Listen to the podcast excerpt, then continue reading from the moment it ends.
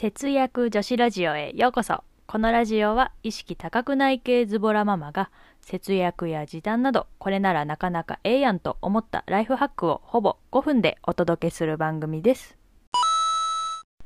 2021年1月16日です。昨日の夜中、息子がリバースしたものが私に直撃し、一瞬で目が覚めた節約女子でございます。皆様、いかがお過ごしでしょうか？冒頭からちょっと汚い話ですいません。で、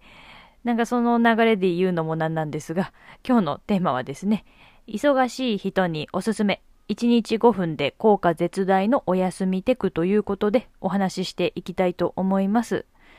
私最近ですね、なんか情報過多なのか頭の中がなんとなくまとまらないごちゃごちゃしている感じがしてちょっとお疲れ気味だったんですよね。で、私以外にも休みたくても休む暇がないとか仕事や家事いつもやらなければいけないことに追われているとか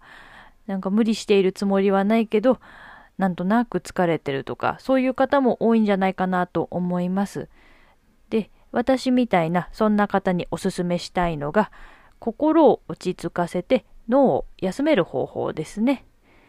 で、それは何て言うかと言いますとマインドフルネスという言葉を皆さん聞いたことがあるでしょうか？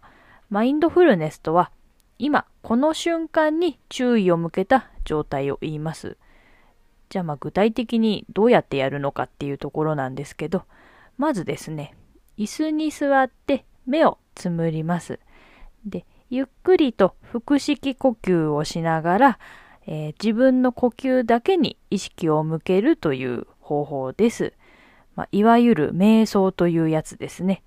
で、その時にいろいろ考えたくなるとは思うんですが、とにかく意識するのは自分の呼吸だけです。それをだいたい5分ぐらいやります。本当は座ってやるんですが、私は寝る前に布団の中でやっています。あの、ベッドの中に、ベッドで布団の中に入っても、頭の中の考えが止まらないことが結構多くて、こう眠りにつくまでの妨げになっていたので、えー瞑想しながら寝るようにしています。で、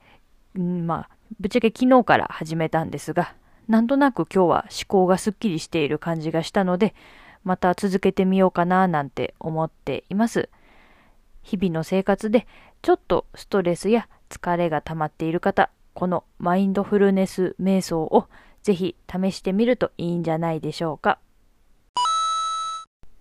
はい。では今日は忙しい人におすすめ1日5分で効果絶大のお休みテクというテーマでお話ししてみました。もう一回方法を振り返るとですね、まず椅子に座って目をつむります。それでゆっくりと腹式呼吸をしながら自分の呼吸だけに意識を向けることを5分というだけですね。あの誰でもできてすごく簡単な方法です。でぶっちゃけ瞑想ってビジネスマンとか意識高い女性がやっているイメージが強くてなんか自分には関係ないものかなと少し敬遠しているところがあったんですがやってみると案外良かったです何事もとりあえずやってみるのは大事なんじゃないかなと思います。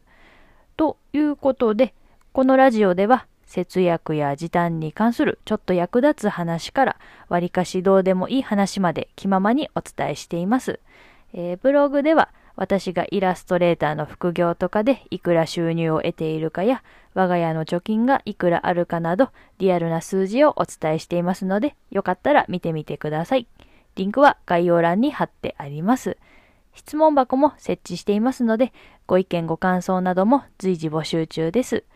今日も最後まで聞いていただきありがとうございました。それではまた次回の放送でお会いしましょう。節約女子ラジオでした。